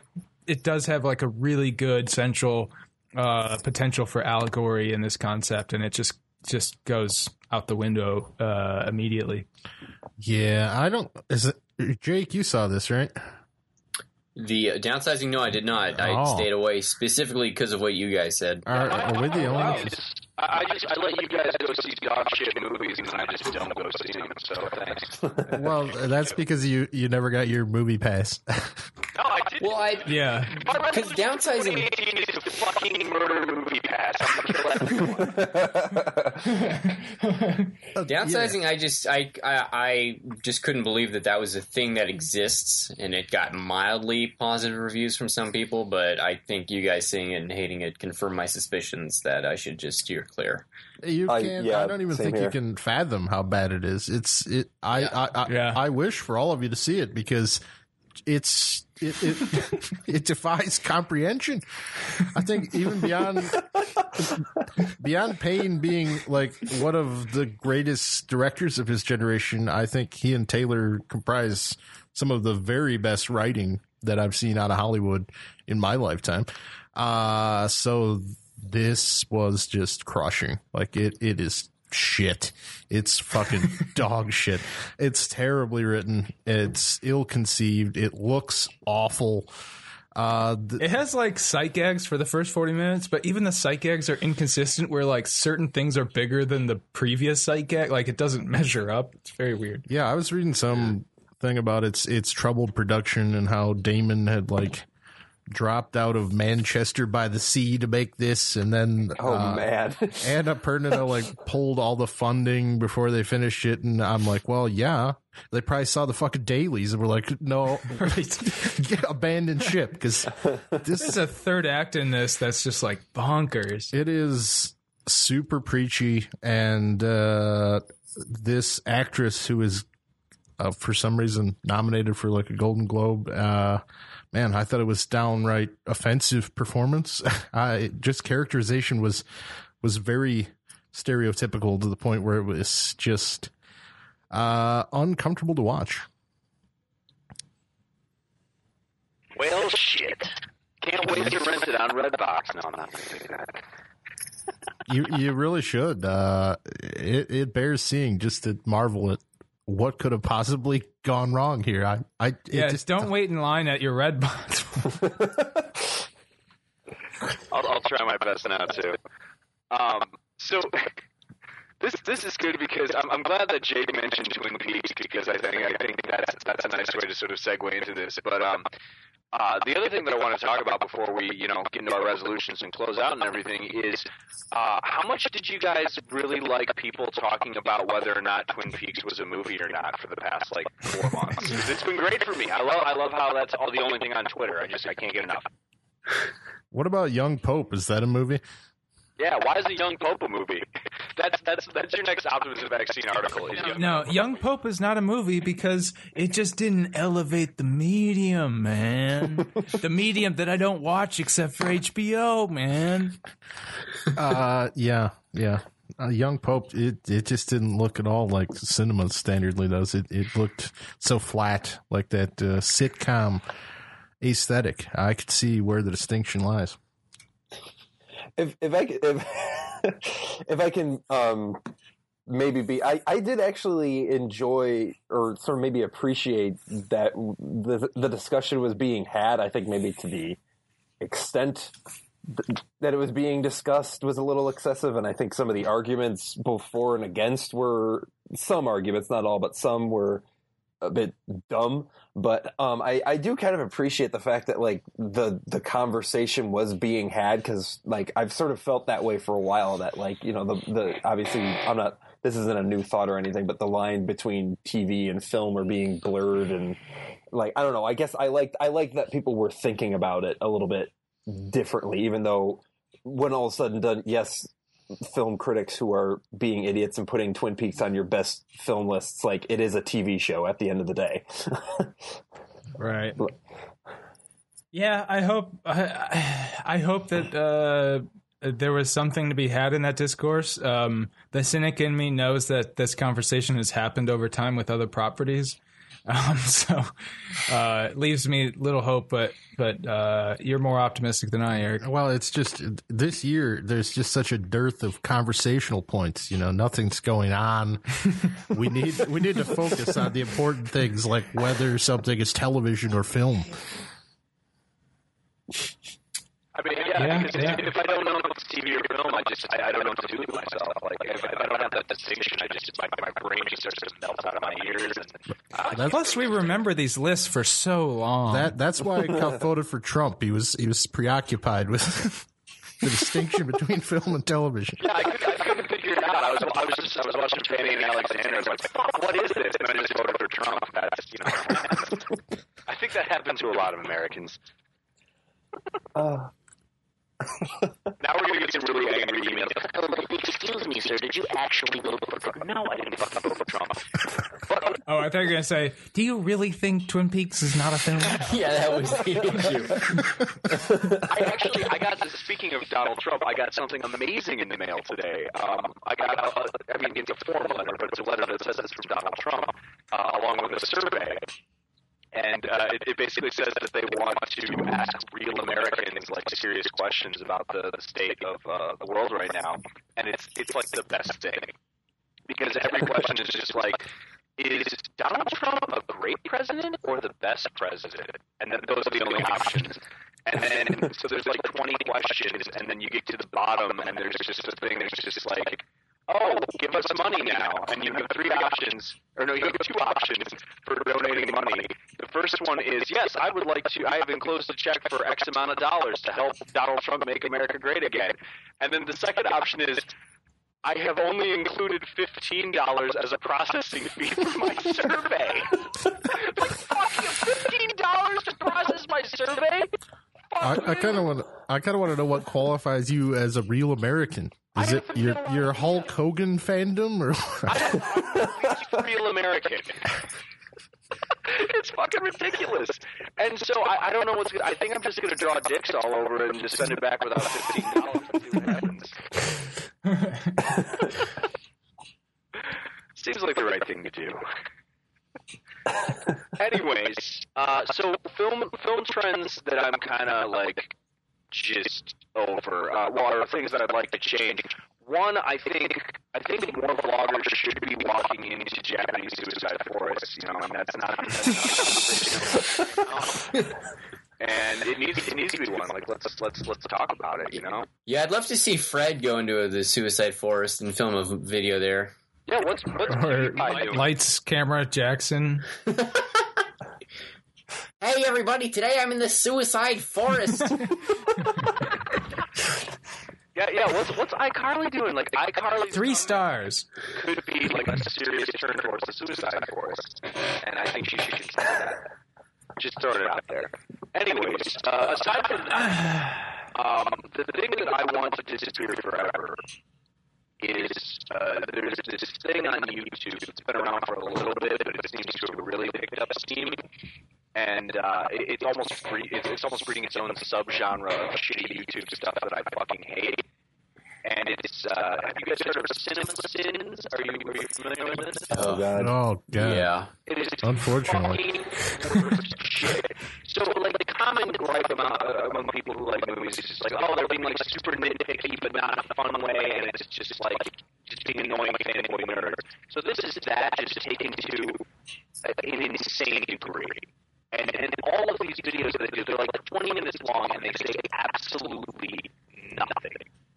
They might as well They just just- be like making fart noises into into a microphone for 20 minutes. They literally just pick out continuity errors, uh, like here and there, and it's just like, and Nice. they they they pass that off as like criticism, essentially. Qu- a question: Are there? Continuity errors. I, I have a question, and I'm not being cynical or, or anything like that, but um, are there good things like film related on YouTube besides like Kogonada videos here and there? Uh, yeah, there are. It's kind of hard to find, but you know, I think that video game, uh, like serious video game critique, uh, sort of led into some people trying that in the film realm. Uh, and in either medium, it's, it's kind of hard to, to parse out the good stuff, but it, but it exists.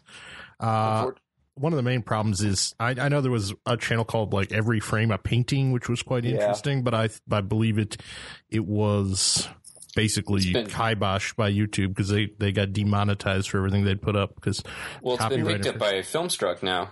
Yeah, oh yeah yeah. They they just decided to end it recently just because they've gotten busy doing other stuff. But Yeah. yeah, No, it is. It is hard to find Okay. stuff. And the other thing too is, even when people who may have started off in, or or you know, bread and butter is like the written medium of film criticism, their videos are fucking terrible. Like, if I never have to watch another fucking Bob Chipman video again, I, I mean, oh Jesus, Bob Chipman. I don't know who that is, but I like that name. he is the fucking worst dude. So he decided that a, a good use of his time was to dedicate literally two separate 90 minute videos to why Justice League sucks.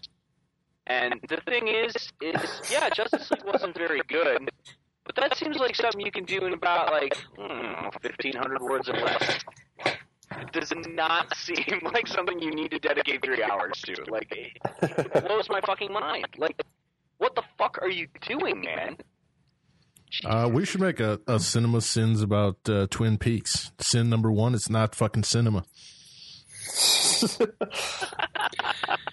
I, I do have a couple YouTube channel, like film related YouTube channels that I can recommend to people. Um, Kyle Kallgren is like he's a he's a really good like critic and filmmaker or film analyst, I guess you'd call him. Um, he does like he does like long videos, but he puts like actual thought into you know what he's saying and the movies he picks out and everything. Like he did this great like whole episode just on the Love Witch um, from a couple years Ooh. ago, and there's a great he he has an excellent video about like Native American representation, and he uses dead Jim Jarmusch's Dead Man as a jumping off point, and it's like it's a great video. He's one of the few like sort of film critics on YouTube who's actually good and worthwhile. And there's a couple like other filmmaking stuff like lessons from the screenplay and this guy edits that are really interesting, but um, that's more for like people like me who are learning how to make movies rather than people who want to like pick apart movies as it were.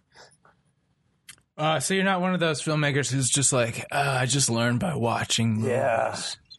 Me and me and QT. Uh, All right, so so we, we've covered the, the TV movie. We've covered uh, why YouTube should be just fucking burned to the ground. I have I have something that's not really like discourse related, but actual like film production related. Okay. I'm sick. Uh, currently, I'm sick of uh, like they're usually made by male auteurs, but um, obsession narratives. Um, I'm tired of movies. Um, uh, actually, I, and and maybe this doesn't seem. I'm sure it is relevant if I think about it uh, this year, but it doesn't seem like the big movies this year were were necessarily about this. You know, like we didn't have like an American Sniper that I can think of, but um, uh, but we uh, I, I also just watched There Will Be Blood, so maybe it, that's why it's sticking in my head. But um, uh, I'm sick of like over the past like few years, um, just like so many movies like that are made by well-known uh, male filmmakers, um, being about like a a protagonist who's obsessed and uh, we're gonna see you know all the destruction he causes. And then the end is just gonna be him you know at a loss. And just we see him wallowing in, in his destruction and and like it, it, it it's become like almost like um almost like self parody at this point to just like have this narrative. Like I'm so sick of it. Why is that in itself good? I, I feel like probably a large part of like the IMDb top 100, if I were to look at it, is is like some of these movies that are just like, well, it's good. Why? It just is about obsession, uh, or just like in his vision of this obsession. It's just like I don't care anymore. Um, I, I don't know. Do, does that ring true to anybody? I I I I I agree with that, Sean. Like I like you, we were talking about you were talking about in our group chat earlier the uh, about there will be blood, and I think you said something like it presupposes its greatness. Like it just sort Oh, of like yeah. it's just sort of like it it's.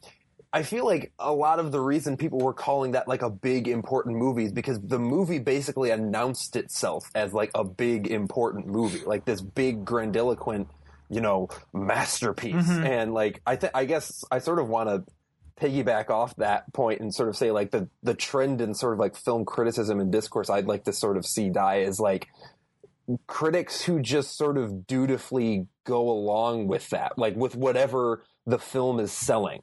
And they just sort of Mhm. like so like, okay, this is what the film is going for, and so that's just what the film is. It's like, well, no, that's not the case. Like we were talking about, we'll get in. I'm sure we'll get in more into three billboards early, like later. But like, like I sort of wrote to you guys, like, like here's what I think three billboards is going for. To like assume that it, like, uh, yes, it ends up as this kind of like pro cop, like kind of Blue Lives Matter BS. But like, what it's going for is kind of like this redemption narrative, which I can sort of understand and sort of get on board with, but if the execution were better, but the execute, but what it ends up being is like this, like just ridiculous racist bullshit.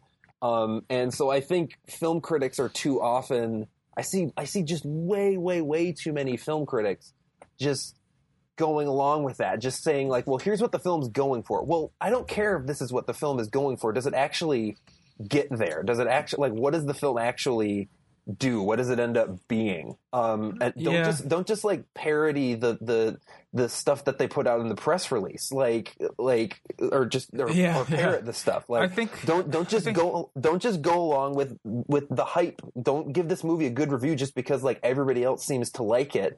And and and and it's got a lot of Oscar buzz. I mean, you don't have to be fucking Armond White, but like, you know, put like put some put some thought into it. Like, put some thought. Like, you know, is this movie actually worth praising? Like, sometimes it's okay if a movie's just if a movie that's released in November and has a lot of Oscar buzz is just fine.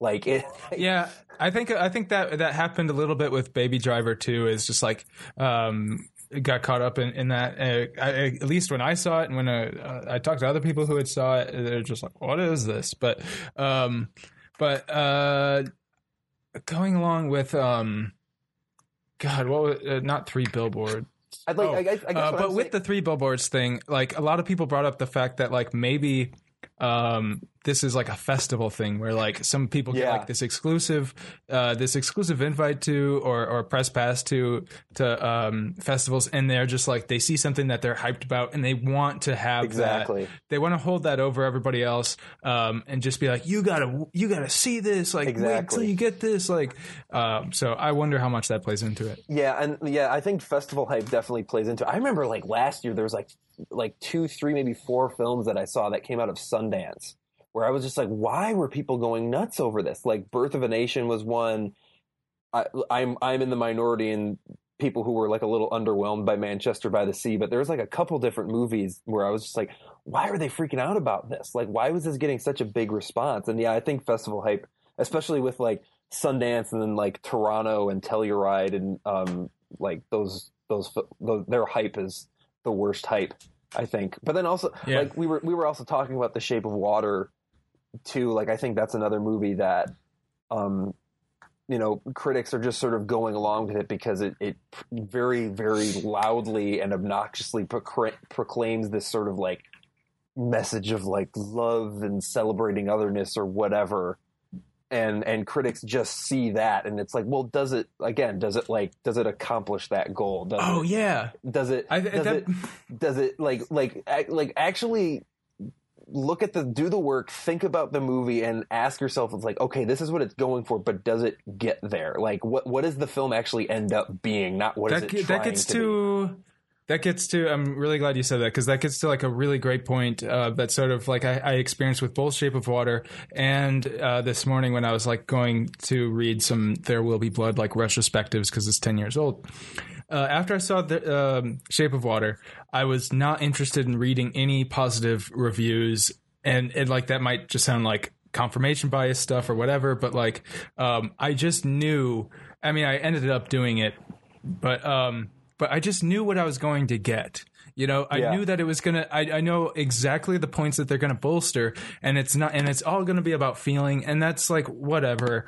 But like, sup- I want to, I want to see some support through like images and machinations with the plot, and I just want to see that stuff done. Like, I don't care about your love letter to the movie, really, and um, it's the same with There Will Be Blood. I like There Will Be Blood. I want to get that out of the way, but like, Oh, yeah. I knew exactly the type of review I was gonna get, and yeah, that's kind of like just, just sort of like lazy. They all seem to say like the uh, variations of like just the same thing. It's just like, oh, it's this brilliant blah blah blah, stunning cinematography, blah blah blah blah. Fairy tale, humanity. Yeah, exactly. Uh, yeah, I I guess uh, given my experiences this year, give me an obsession uh, narrative over a redemption narrative. Uh, Sometimes they go hand in hand. but yeah, I mean, I I I don't know. I think there will be blood's not the greatest example of this. I, I don't think that it's No, it's really Revenant probably is. right. Yeah, I, I don't think that there will be blood is is entirely about an ob- uh, obsession narrative. No. it's uh it's about it's more of an allegory. But let's not dive into that. But you But love yeah, the re- allegories the so rev- much, Adam. The Revenant is what I'm talking about. I guess that that's the epitome of this um this type of movie. Yes. Uh yeah, that movie's miserable. I hate it. So where us how you at? really What- feel. Where's the host here? What happened to the host? Sorry, no, the, the host ran off to go grab another beer. I'm sorry. Uh, I'm, I'm I'm failing at my hosting duties. It's unfortunate though because my the cord on my headphones is just long enough where I can't reach the fridge, so I have to take my headphones off. But it's it's so close, and I feel like if I can just stretch it a little bit more. And and that's part of my 2018 resolution is figure out a way to get beer while not leaving my chair while hosting a podcast. uh, buy an aftermarket headphone cord. I'm okay. Well, see, now you just made it really easy. So I guess that's good because I can actually keep a resolution. Um, I actually have some some fantastic 2018 resolutions that I'd like to share with all of you. I don't Uh, think we're there yet. But, well, um, I mean, we're we're almost there. We're getting there. What else do we there. have to do? I I don't have a checklist in just front of just me. one thing one thing I want to just say see die off uh, completely is uh, fan theories and fan entitlement. Uh, nobody gives a fuck what you think or what you deserve or what should happen because you want it to happen. Um, I think people would be better off if they just went in and saw the film on its own and not tried to postulate as to where it should go um, or confirm things. And and I, I this is and this is not like a, a something that I participate in or follow, but just I just couldn't like shake from my Twitter and my Facebook feed how much people hated the new Star Wars for some reason, which I actually really liked and think it's probably the best Star Wars film since uh, Empire. Um, but so many people are just up in arms about how like it does a disservice to the rest of the movies, and I'm like, well, it's it's trying something different. Give it a fucking break. But No, yeah, I don't. Yeah, fan entitlement is like the worst thing, and and uh, uh, yeah, and and I and I'm also sick of like if I go see a Marvel film and then I and I tell somebody I don't like it, and then they say, "Oh well, you know, it's exactly how it was in the comic books." I don't care. Jake, I've got, a, an article you should read by uh, one of my favorite authors, Devin Faraci.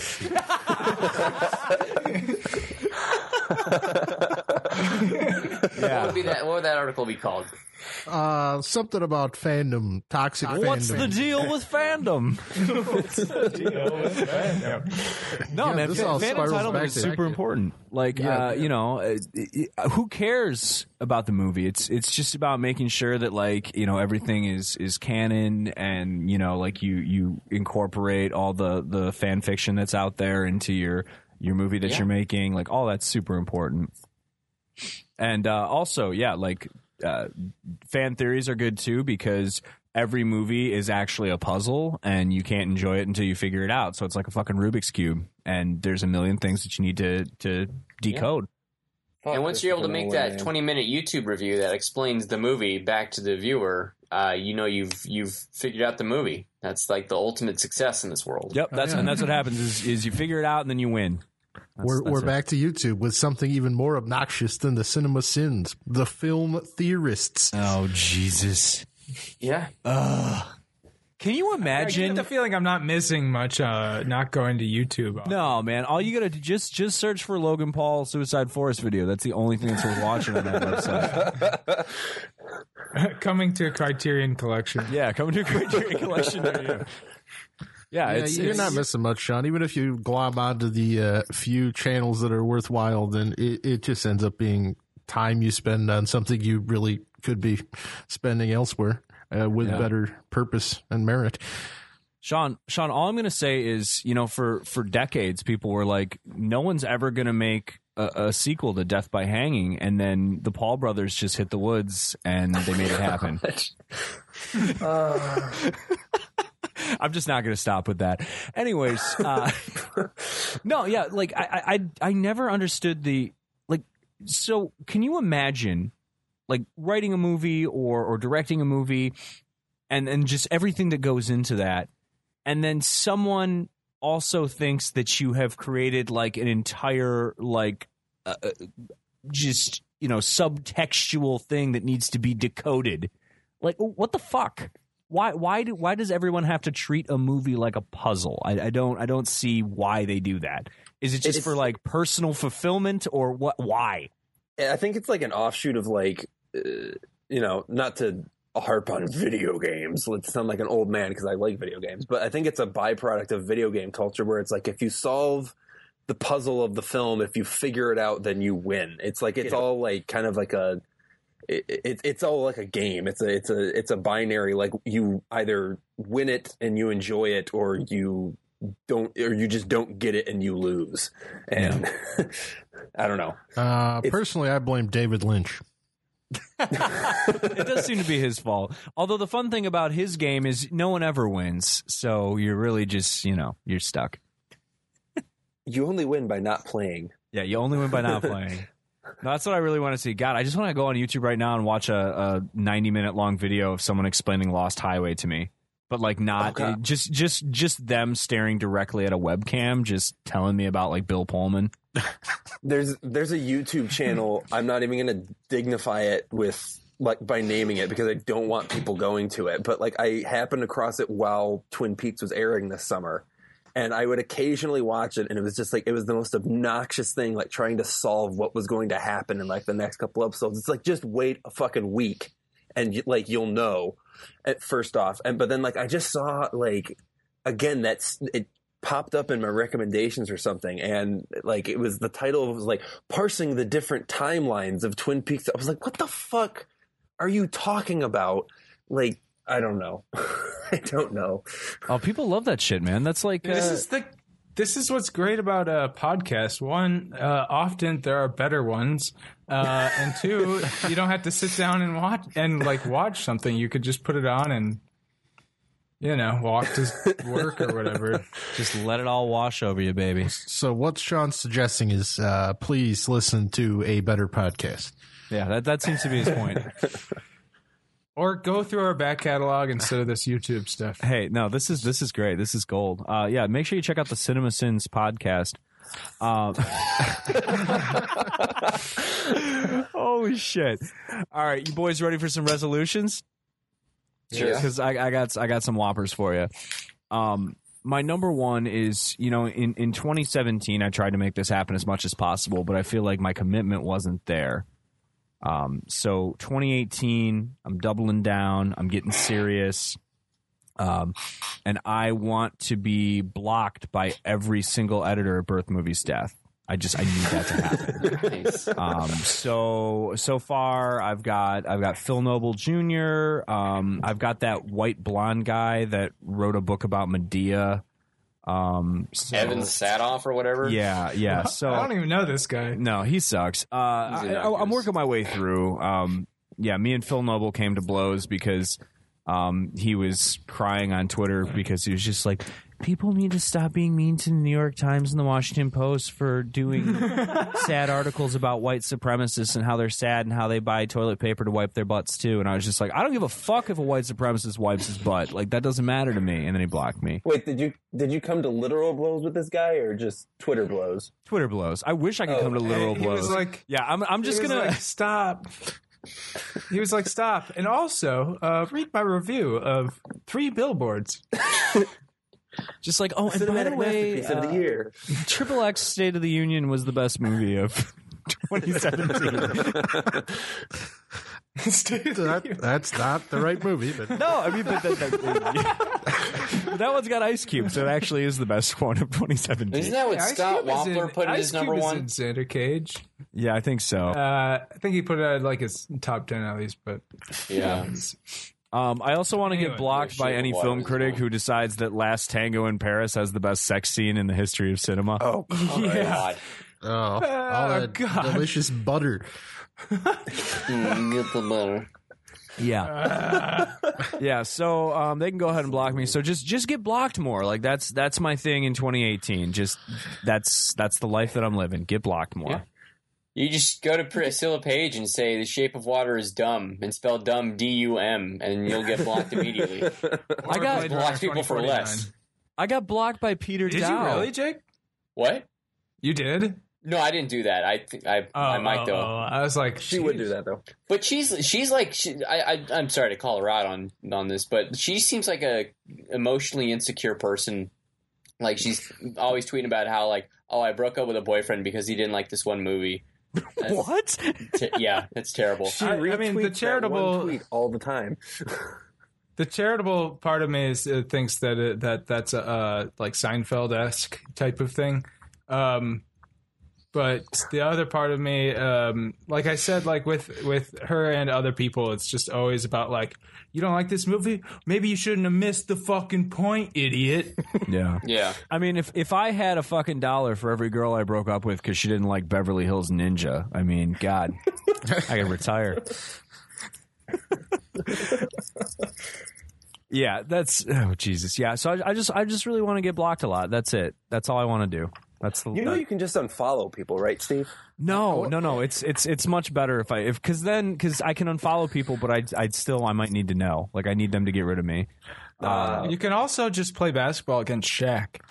could I could I actually guess. I, I want to get man unfollowed, but I his blocking. Not I also I want to I want to get followed by Aaron Carter.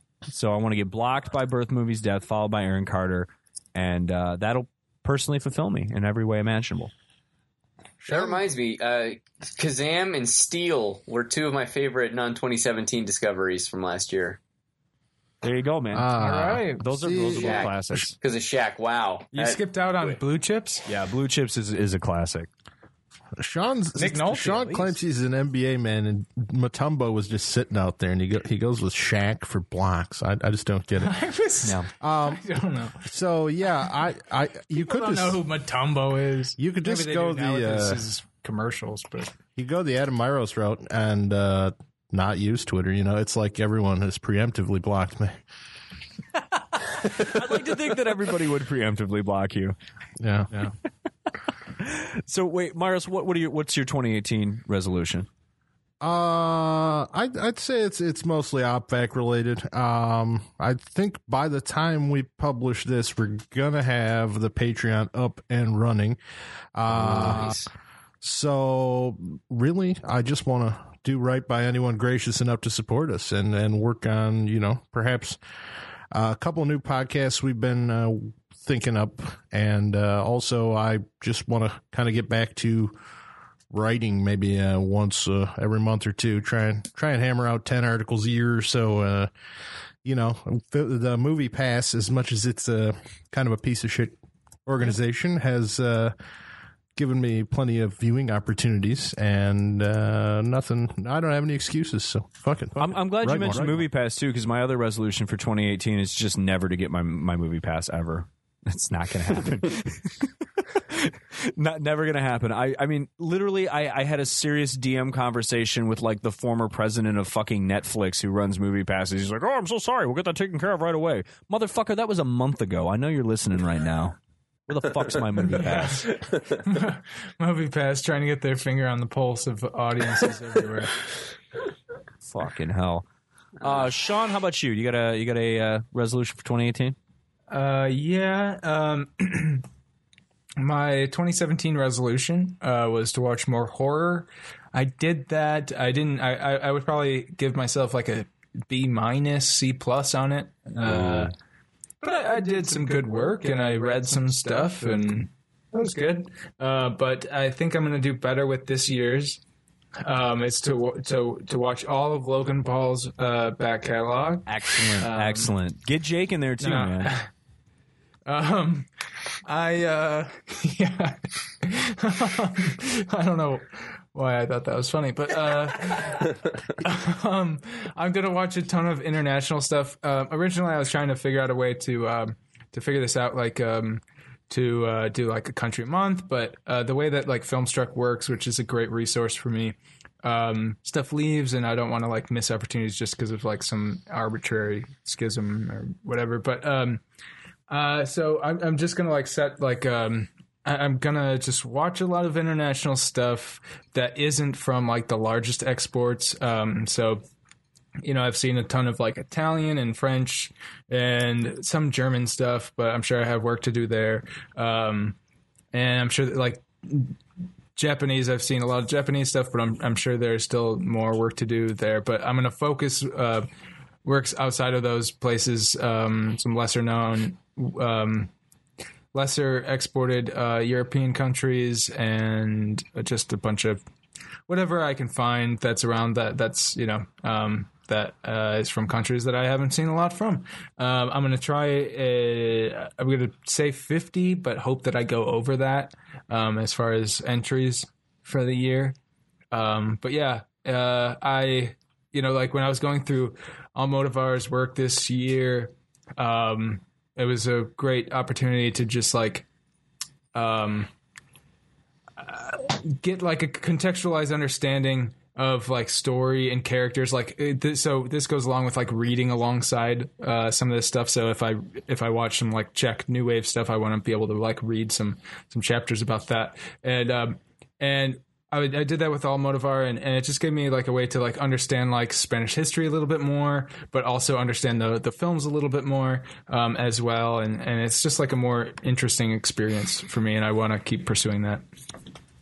Well, that's a that's a really well thought out answer, and I'm I'm almost disappointed because I, I didn't have one as good as that. So thanks a lot, asshole, for making us all look bad. You're welcome. Jake, do you have a, a 2018 resolution? Yeah, aside from writing more, I think what I really want to do is sort of, uh, well, I've amassed a lot of physical media over the past few years, um, courtesy of Criterion sales and whatnot. And uh, a lot of it just gets sat on the shelf and not watched. So I want to try to knock out most, if not all, of what I have waiting for me here.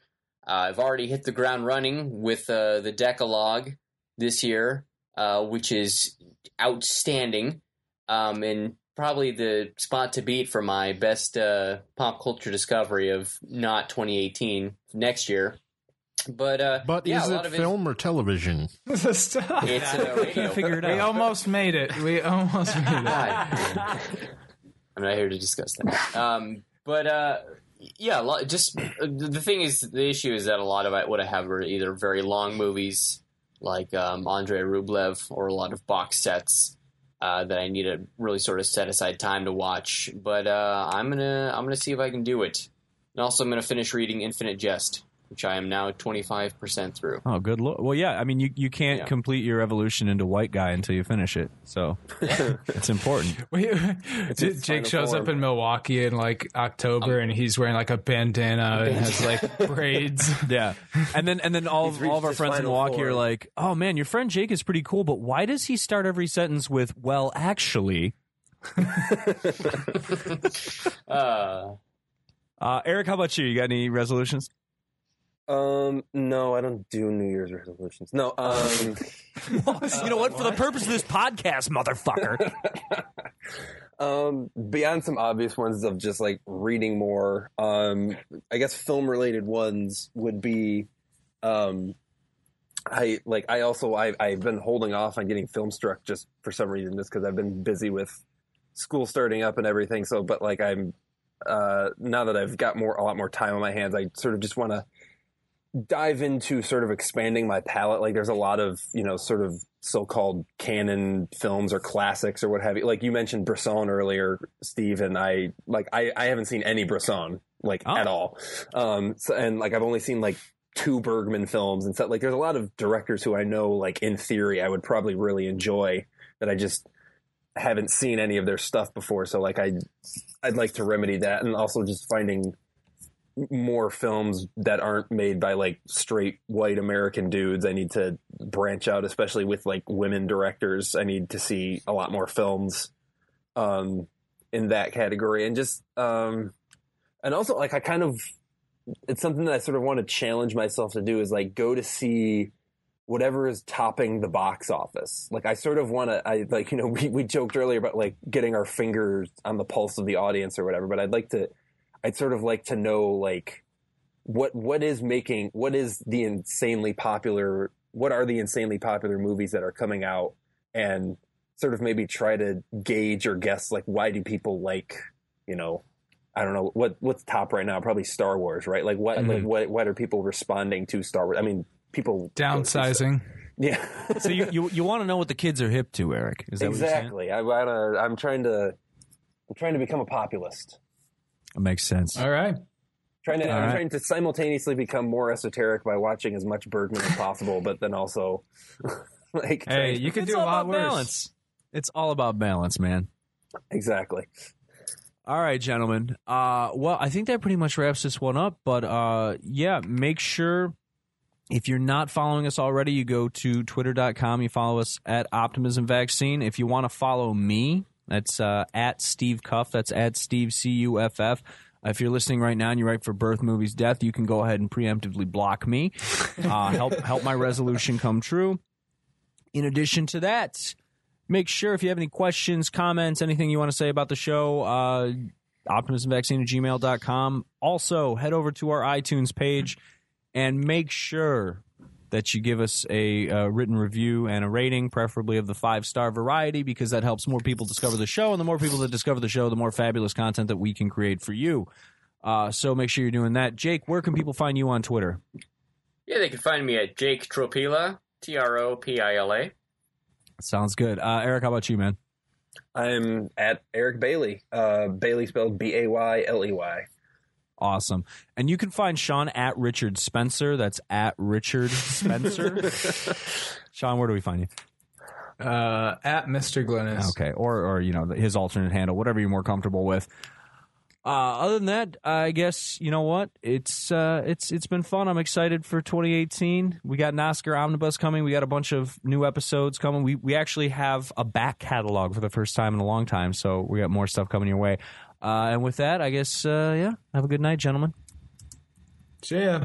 Thanks. We done. Catch me at game one. I cannot be outdone. Jake Paul is number one. It's every day, bro.